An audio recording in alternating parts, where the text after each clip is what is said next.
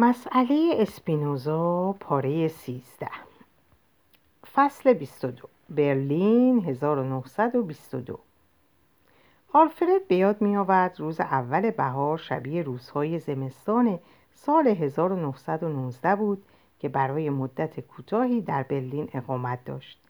زیر آسمان تیره بادهای سرد سوزناک و قطرات نمنم باران که انگار هرگز به زمین نمی رسیدن.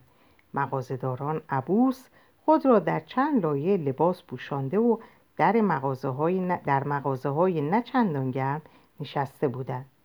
خیابان ها خیابان آنتدون لیندن خالی بود ولی در هر گوشه ای سربازی نگهبانی می‌داد.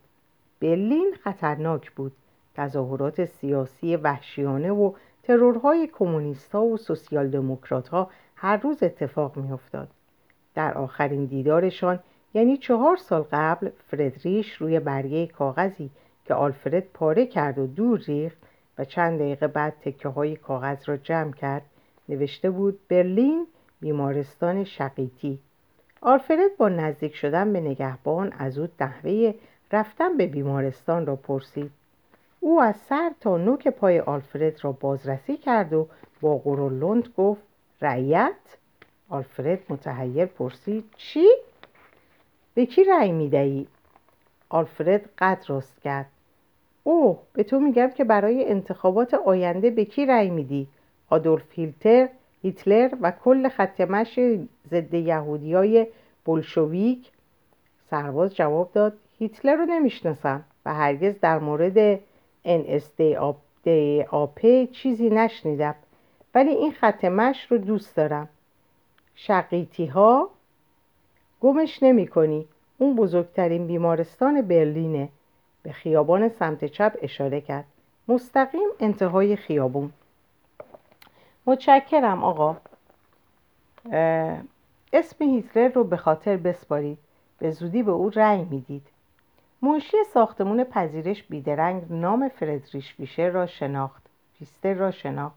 آه بله آقای دکتر فسته در بخش مشاوره اعصاب و اختلالات ذهنی بیماران سرپایی انتهای راه رو سمت راست.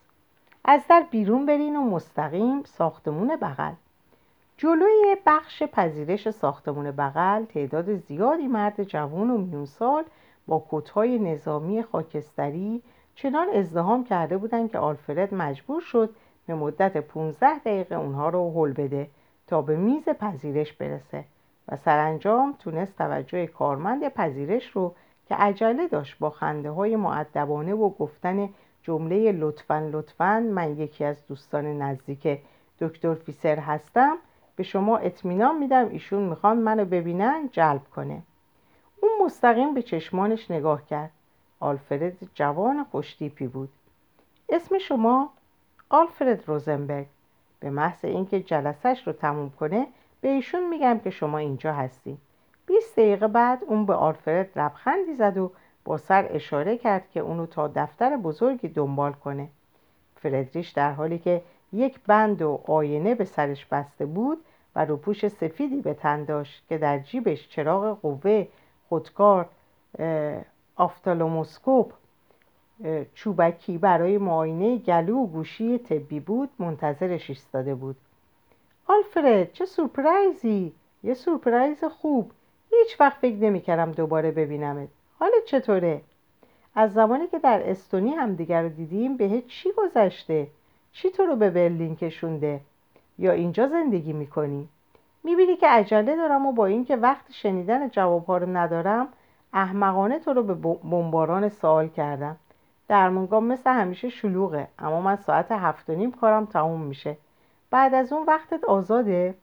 آلفرد گفت کاملا آزادم. من آه داشتم از برلین رد می شدم گفتم تو رو هم ببینم. در سکوت خود رو سرزنش می‌کرد. چرا بهش دلیل واقعی اومدنت رو نمیگی؟ خوبه خوبه. با هم شام می‌خوریم و صحبت می‌کنیم. من خیلی دوست دارم. منم همینطور. ساعت هفت و نیم دم پذیرش میبینمت.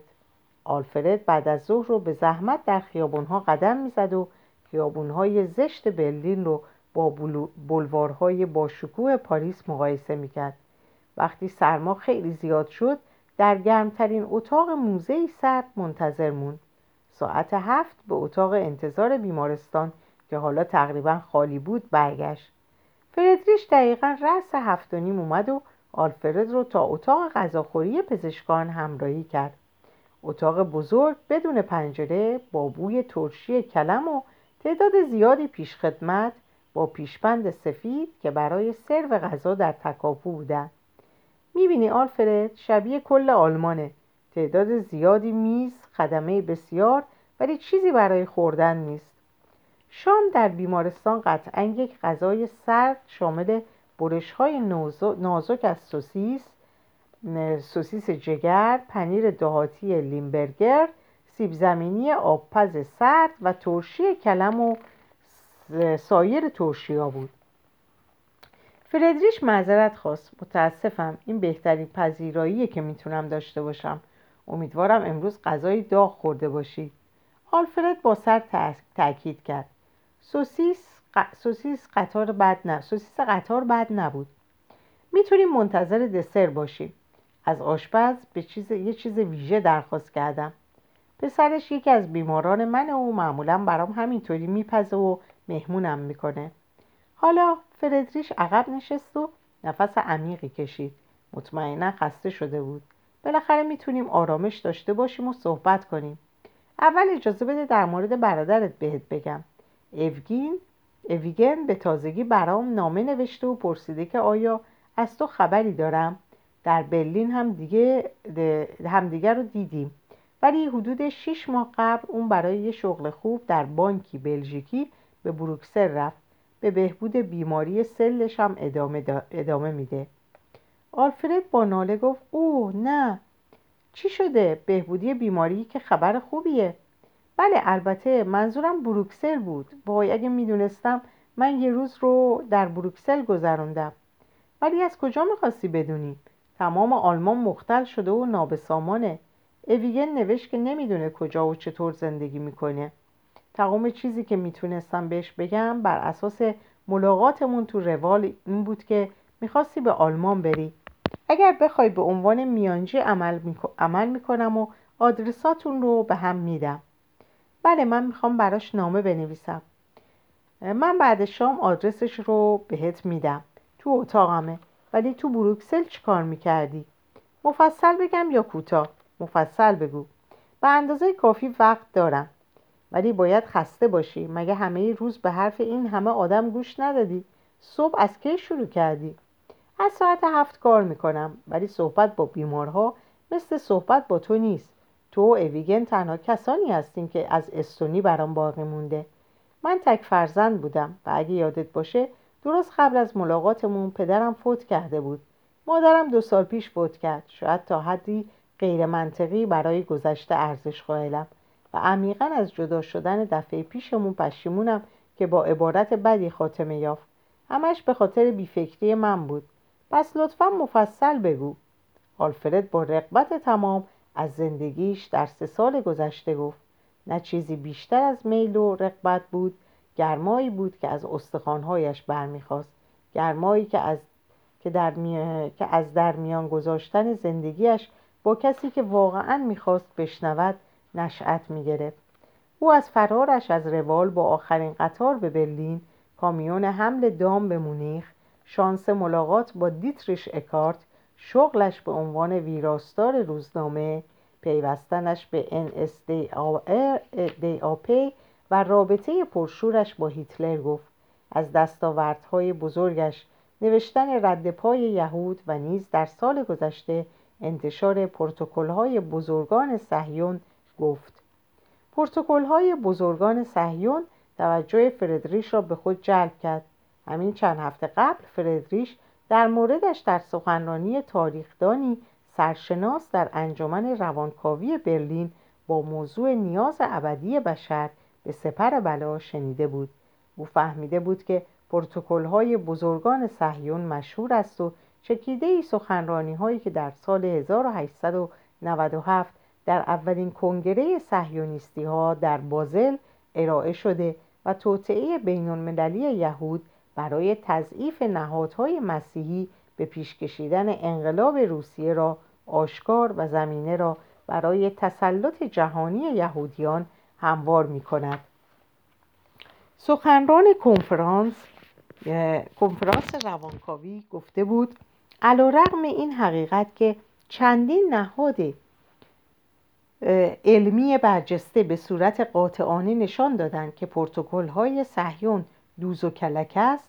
پروتکل ها اخیرا توسط روزنامه در مونیخ چاپ مجدد شده. آیا آلفرد می‌دانست که آن یک دوز و کلک است؟ فردریش متعجب بود. آیا با این همه آن را چاپ می‌کرد؟ ولی در این مورد هیچ حرفی نزد. فردریش در روانکاوی های شخصی عمیق شخصی عمیق خود در سه سال گذشته یاد گرفته بود که چطور گوش کند و همچنین یاد گرفته بود که قبل از صحبت فکر کند. آلفرد به بلند پروازی هایش ادامه داد. سلامتی اکهارت رو به افوله. من ناراحت شدم چون اون استاد فوق‌العاده‌ای بود ولی در اون واحد می‌دونم که بازنشستگی قریب الوقوعش راه رو برای سردبیر شدن من در هفته نامه حزب ملی سوسیالیست کارگران فولکیشر بنوباختر آلمان باز می‌کنه. هیتلر خودش گفت که قطعا من بهترین نامزد هستم. هفته نامه به شدت در حال رشد و خیلی زود به صورت روزانه چاپ میشه. ولی حتی بیش از این امیدوارم من سر سردبیری من و نزدیکم به هیتلر سرانجام منجر به این بشه که یک نقش اصلی در حزب داشته باشم. آلفرد گزارشش رو با در میون گذاشتن رازی بزرگ به پایان رسون. من الان در حال تحریزی کتاب واقعا مهمی هستم که اسمش رو استوره قرن بیستم می‌ذارم. امیدوارم که اهمیت و بزرگی خطر یهود برای تمدن غرب رو به هر فرد متفکری ثابت کنه. نوشتنش چندین سال طول می‌کشه ولی امیدوارم سرانجام جانشین کار شگفتآور هستون استوارت چمبرلن یعنی بنیان قرن 19 بشه. خب این بود داستان من تا سال 1923 آلفرد از اینکه در این مدت کوتاه چنین دستاوردهایی داشتی تحت تاثیر قرار گرفتم ولی تموم نکردی. برام تا الان بگو در بروکسل چی کار می‌کردی؟ آه بله. همه چیزو بهت گفتم به جز چیزی که سوال کرده بودی. آلفرد سپس جز به جز سفرش رو به پاریس، بلژیک و هلند توضیح داد. به دلایلی که نمی‌تونست درک کنه بخش مربوط به بازدید از موزه اسپینوزا در رایزنبورگ رو حذف کرد. چه سه سال پرباری آلفرد باید به دستاوردات افتخار کنی. باعث افتخار که به من اعتماد کردی. حسی به من میگه که تو قبلا هیچ یک از اینها مخصوصا آرزوهات رو با کسی در میون نذاشتی. درسته؟ درسته. دقیقا حق با توه. از زمان آخرین دیدارمون با هیچ کس تا این حد خصوص خصوصی صحبت نکرده بودم. چیزی در تو هست فردریش که منو تشویق به تعریف کردن می‌کنه. وقتی آشپز با دو بشقاب بزرگ از تارت لینسته ظاهر شد آلفرد احساس کرد داره به سمتی پیش میره که به فردریش بگه اون می‌خواد برخی چیزها رو در مورد شخصیتش عوض کنه. تازه پخته شده برای شما و مهمونتون دکتر فیستر. دستتون درد نکنه آقای اشتاینر. اسم پسرتون هانس بود. اون این هفته چطوره؟ روساش بهتره ولی شبا کابوساش همچنان ادامه داره و وحشتناکه. تقریبا هر شب میشنوم که فریاد می‌کشه. کابوسای اون کابوسای منم شده. کابوس در وضعیت اون طبیعیه صبور باش. از بین میرن آقای اشتاینر. کابوسا همیشه از بین میرن. بعد از اینکه آشپز رفت آلفرد پرسید مشکل پسرش چیه؟ آلفرد من نمی‌تونم به خاطر حفظ اسرار بیمار در مورد مریض به خصوصی با تو صحبت کنم. ولی اینو می‌تونم بهت بگم که جمعیت مردانی که در اتاق انتظار دیدی یادته؟ همه اونها تک تکشون به یک چیز مبتلا هستند روان رنجوری جنگ روان رنجوری جنگ. و در اتاق انتظار اختلالات روانی همه بیمارستان های آلمان اینجور آدما رو می‌بینی. همه اونها به شدت رنج می‌کشن. اونا نمی‌تونن تمرکز کنن. زود رنجن. در معرض حمله های وحشتناک استراب و افسردگی هستن. اونا نمی‌تونن خاطرات ضربه روحی رو که به اونها وارد شده مرور یا متوقف کنن. در طول روز تصاویر وحشتناکی به مغزشون هجوم میاره در طول شب در کابوساشون می‌بینن. که همرزماشون تیکه پاره میشن و مرگ خودشون نزدیکه. اگرچه احساس خوششانسی می‌کنن که از مرگ جستن ولی همشون از زنده موندن حس گناه دارن. حس گناه می‌کنن که اونها زنده موندن در حالی که خیلی ها مردن. اونا به این فکر می‌کنن که برای نجات جون هم جون همرزماشون چه کار می‌تونستن بکنن و چطور ممکن بود که به جای اونها بمیرن. خیلی هاشون به جای اینکه احساس غرور کنن حس می‌کنن که ترسو هستن. آلفرد این مشکل, خی... مشکل خیلی بزرگیه. من در مورد کل نسل مردان آلمانی که از جنگ متأثر شدن حرف می‌زنم. و البته علاوه بر این سوگ خانواده ها هم هست. ما سه میلیون نفر رو در جنگ از دست دادیم و تقریبا هر خانواده پسر یا پدری از دست داده. آلفرد بلا فاصله اضافه کرد. و همه اینا احتمالا با تراژدی پیمان ورسای شیطانی بدتر شده که تمام رنجهاشون رو بی کرده. فردریش متوجه شد که آلفرد چگونه با زیرکی بحث رو به سمت اساس دانش خود از سیاست کشون ولی به روی خود نیورد گمان زنی جالبی آلفرد. برای پرداختن به اون باید بدونیم که در سالهای انتظار سالن‌های انتظار بیمارستان های ارتش لندن و پاریس چی میگذره؟ شاید برای کشف این سوال برای مقالت در مورد خوب در موقعیت خوبی باشی و صادقانه بگم دوست دارم در این مورد بنویسی. هرچی نظرات بیشتری جلب کنیم بیشتر به دردمون می‌خوره. آلمان باید این موضوع رو جدیتر بگیره. ما به منابع, منابع بیشتری احتیاج داریم. بهت قول میدم به محض اینکه برگردم داستانی در این باره بنویسم.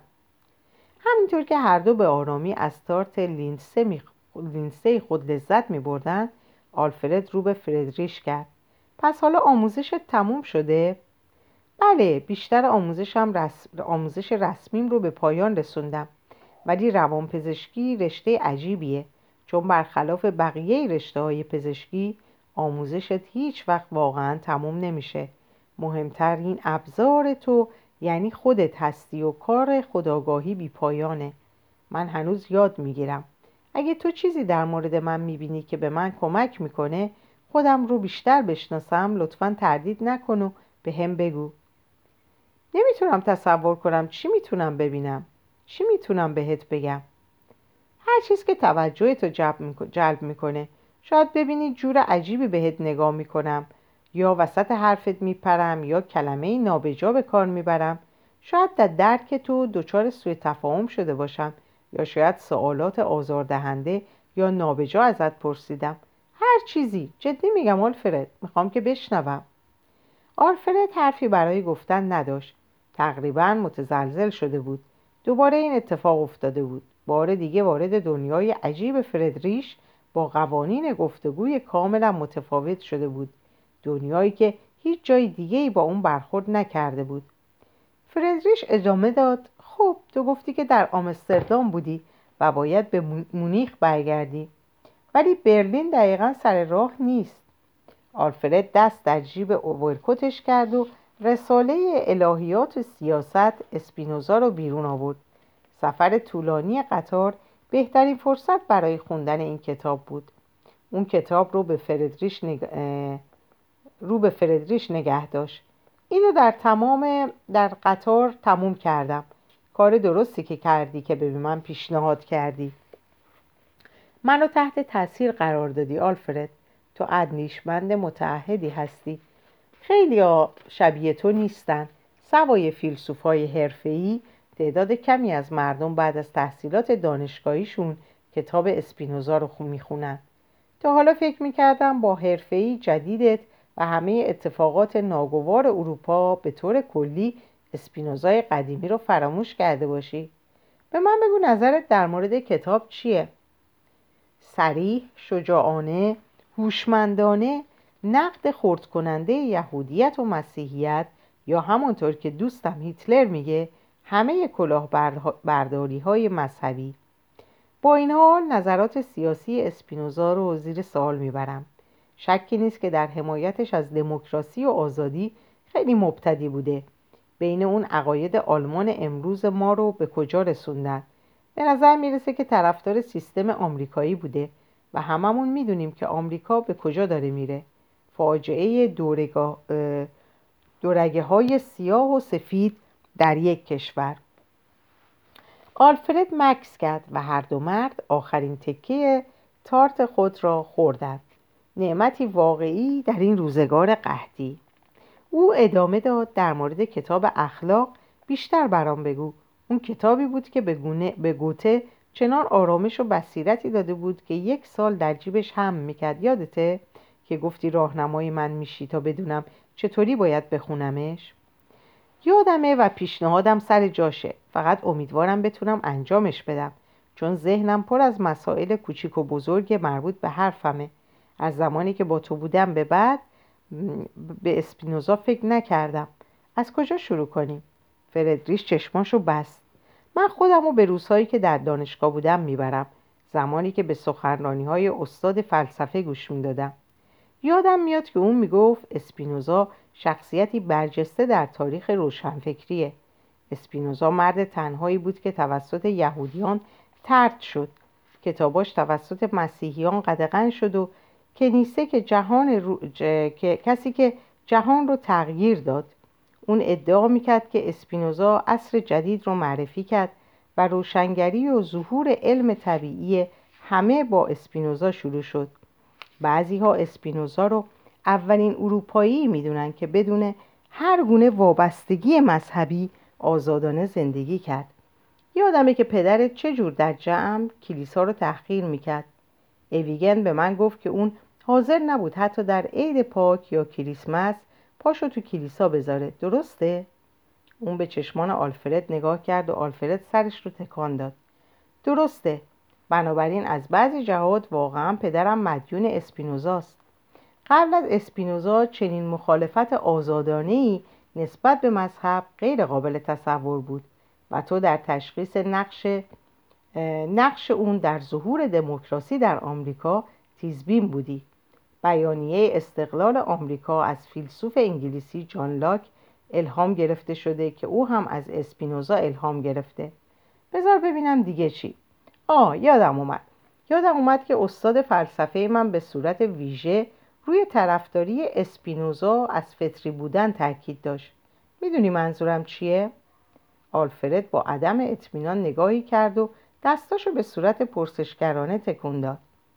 در تقابل با استعلاست به این عقیده اشاره داره که موجودیت دنیوی همه اون چیزی که هست یعنی قوانین طبیعت همه چیز رو مدیریت می‌کنه و خدا به طور کامل با طبیعت برابره.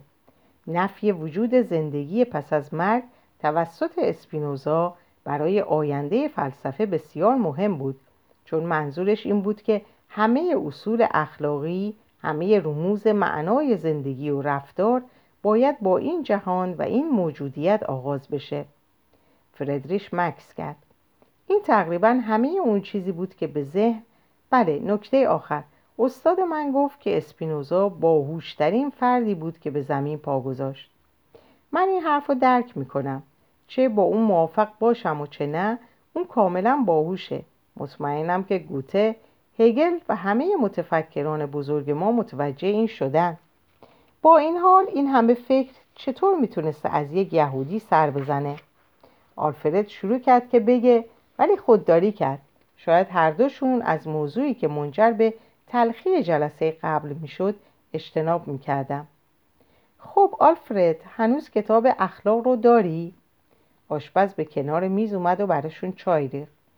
فردریش بعد از اینکه به اطراف نگاهی کرد و فهمید که اون و آلفرد تنها کسانی هستند که در سالن موندن پرسید ما شما رو نگه داشتیم؟ نه دکتر فیستر یه عالمه کار دارم که انجام بدم. فعلا چند ساعتی اینجا میمونم. بعد از اینکه آشپز رفت آلفرد گفت من هنوز کتاب اخلاق رو دارم ولی چند ساله که بازش نکردم. فردریش چایش رو فوت کرد و جرعه نوشید و رو کرد به آلفرد. فکر کنم حالا زمان خوندنش رسیده. خوندنش سخته. یه دوره یک ساله براش گذروندم و اغلب یک ساعت رو صرف یک صفحه می‌کردم. بهت نصیحت می‌کنم که آهسته پیش بری. به طور غیر قابل وصفی غنیه و تقریبا به تمام جنبه های فلسفه اشاره می‌کنه. تقوا، آزادی و جبر، طبیعت و خدا، شر و نیکی، هویت شخصی، ارتباط ذهن و بدن. شاید فقط کتاب جمهوری افلاتون چنین چشمانداز وسیعی داشته باشه. فردریش دوباره به اطراف رستوران نگاهی انداخت و صرف نظر از تعارف معدبانه آقای اشتاینر میترسم که تا دیر وقت اینجا نگهش دارم. بیا بریم اتاق من. می‌تونم با مرور یادداشتهای اسپینوزام چیزهایی رو به یاد بیارم و در ضمن آدرس اویگن رو بهت بدم. اتاق فردریش در خوابگاه پزشکان آری از تجمل بود. در اون فقط کتابخونه و میز و صندلی و یه تخت مرتب شده بود. فردریش با آلفرد تعارف کرد که روی صندلی بشینه و از کتاب اخلاق اخلاق خودش رو به او داد و نگاه تا نگاهی به اون بیاندازه. و خودش روی تخت نشست و به یادداشتی در داخل پوشه قدیمی نگاهی انداخت. بعد از ده دقیقه شروع کرد. خب چند یادداشت کلی. اول و یک چیز مهم از سبک هندسیش هندسیش دلزده نشد فکر نمی کنم که این به نظر هیچ خواننده مطلوب بوده باشه. شبیه اقلیدوسه.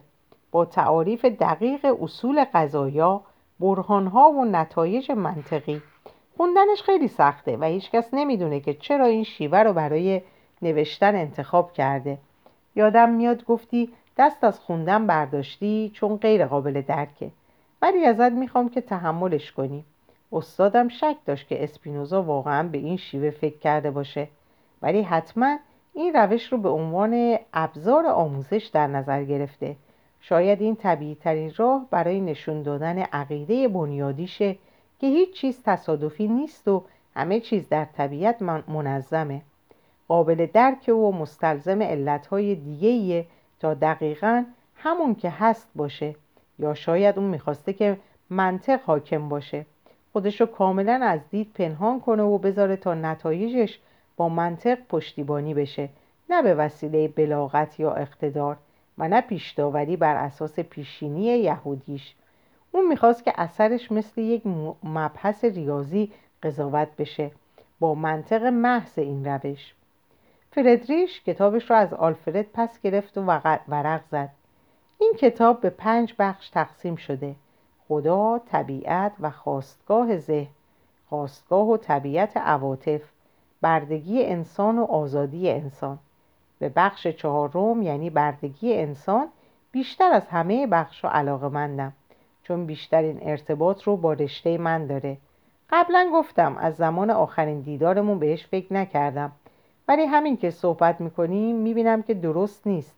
اغلب اوقات وقتی به سخنرانی های روانکاوی گوش می‌کنم یا مطالعه می‌کنم یا با بیماران صحبت می‌کنم در مورد تاثیر اسپینوزا بر رشتم یعنی روانکاوی که اصلا هم قدرشو ندونستن فکر می‌کنم.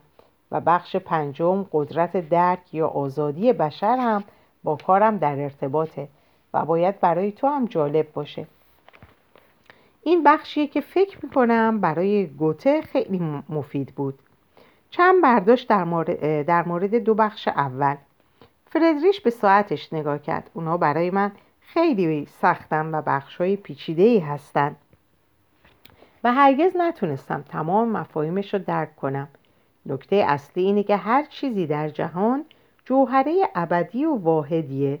طبیعت یا خدا و هرگز فراموش نکن که اون این دو عبارت رو به جای هم به کار می‌بره. آلفرد پرسید در همه صفحات از خدا یاد کرده؟ فکر نمی کردم آدم معتقدی باشه. مشاجرات زیادی سر این هست. خیلی اونو پیرو وحدت وجود همه خدایی می‌دونن. استاد من ترجیح می‌داد اونو ملحدی تودار خطاب کنه که دائم از لغت خدا استفاده می‌کنه تا خوانندگان قرن 17 رو تشویق به خوندن خوندن کنه و مانع این بشه که خودش و کتابهاش به دست آتیش سپرده بشن. مطمئنا اون خدا رو در مفهوم رایج به کار نبرده. اون از خادمی خامی ادعای بشر در تصویر کردن خدا شاکی بود. به یه جایی فکر می‌کنم در نامه هاش میگه که اگه مسلس ها می‌تونستن فکر کنن خدای مسلسگونه میساختن. همه مدل های انسان, انگار انسان انگارانه از خدا صرفا ابداعات خرافیه. برای اسپینوزا خدا و طبیعت مترادف هستند شاید بگه خدا رو طبیعت دونسته. تا حالا که چیزی در مورد اخلاق نشنیدم. باید تا بخش چهار و پنج صبر کنیم اول اون اثبات می‌کنه که ما در جهان جهان جبرگرایی زندگی می‌کنیم که پر از موانع برای رسیدن به بهروزیه. هر آنچه رخ میده نتیجه قانونهای غیرقابل تغییر طبیعته و ما جزی از طبیعتیم و در معرض این قوانین جبری علاوه بر این بی نهایت پیچیده است. همونطور که اون اشاره می‌کنه طبیعت تعداد بیشمار ویژگی با حالت, با حالت یا حالت داره و ما انسان ها فقط دو تا از اونها رو می‌تونیم دریافت کنیم جوهری مادی و فکر. آلفرد چند سال دیگر در مورد اخلاق پرسید ولی فردریش متوجه شد که اون تلاش می‌کنه تا مکالمه ادامه یابه. فردریش با انتخاب دقیق زمان خطر گفتن یافتهاش رو به جون خرید. آلفرد به یاد آوردن اسپینوزا و صحبت با تو در مورد اون برام خیلی لذت بخشه. ولی می‌خوام مطمئن شم که از چیزی غافل نشدم.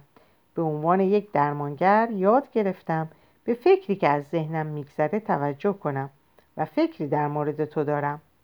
ابروهای آلفرد بالا رفت. مشتاقانه منتظر بود.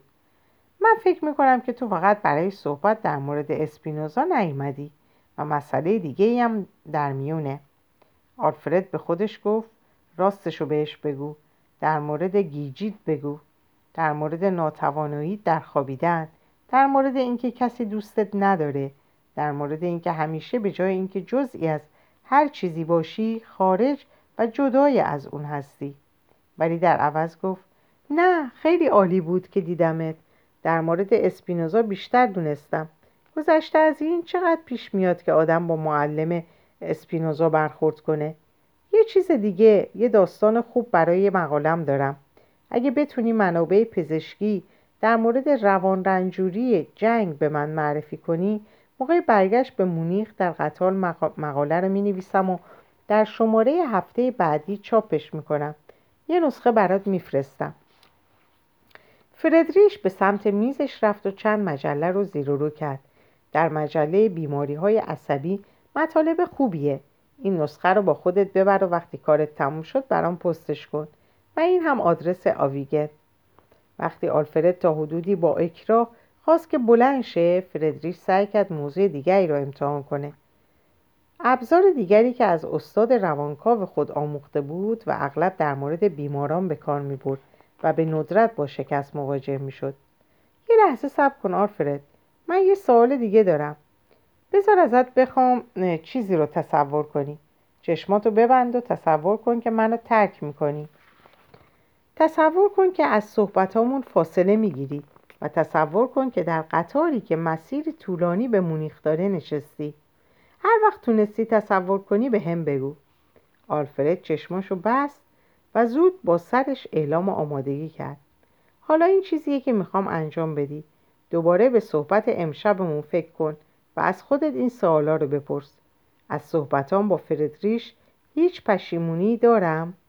مسئله مهمی بود که مطرحش نکردم. آلفرد همچنان که چشمانش بسته بود و بعد از سکوت طولانی به آهستگی سرش رو به نشانه تایید تکان داد. خب یه چیزی هست. در اینجا به پایان این پاره می‌رسیم و براتون اوقات خوب و خوشی رو آرزو می‌کنم و به خدا میسپارمتون. خدا نگهدارتون باشه.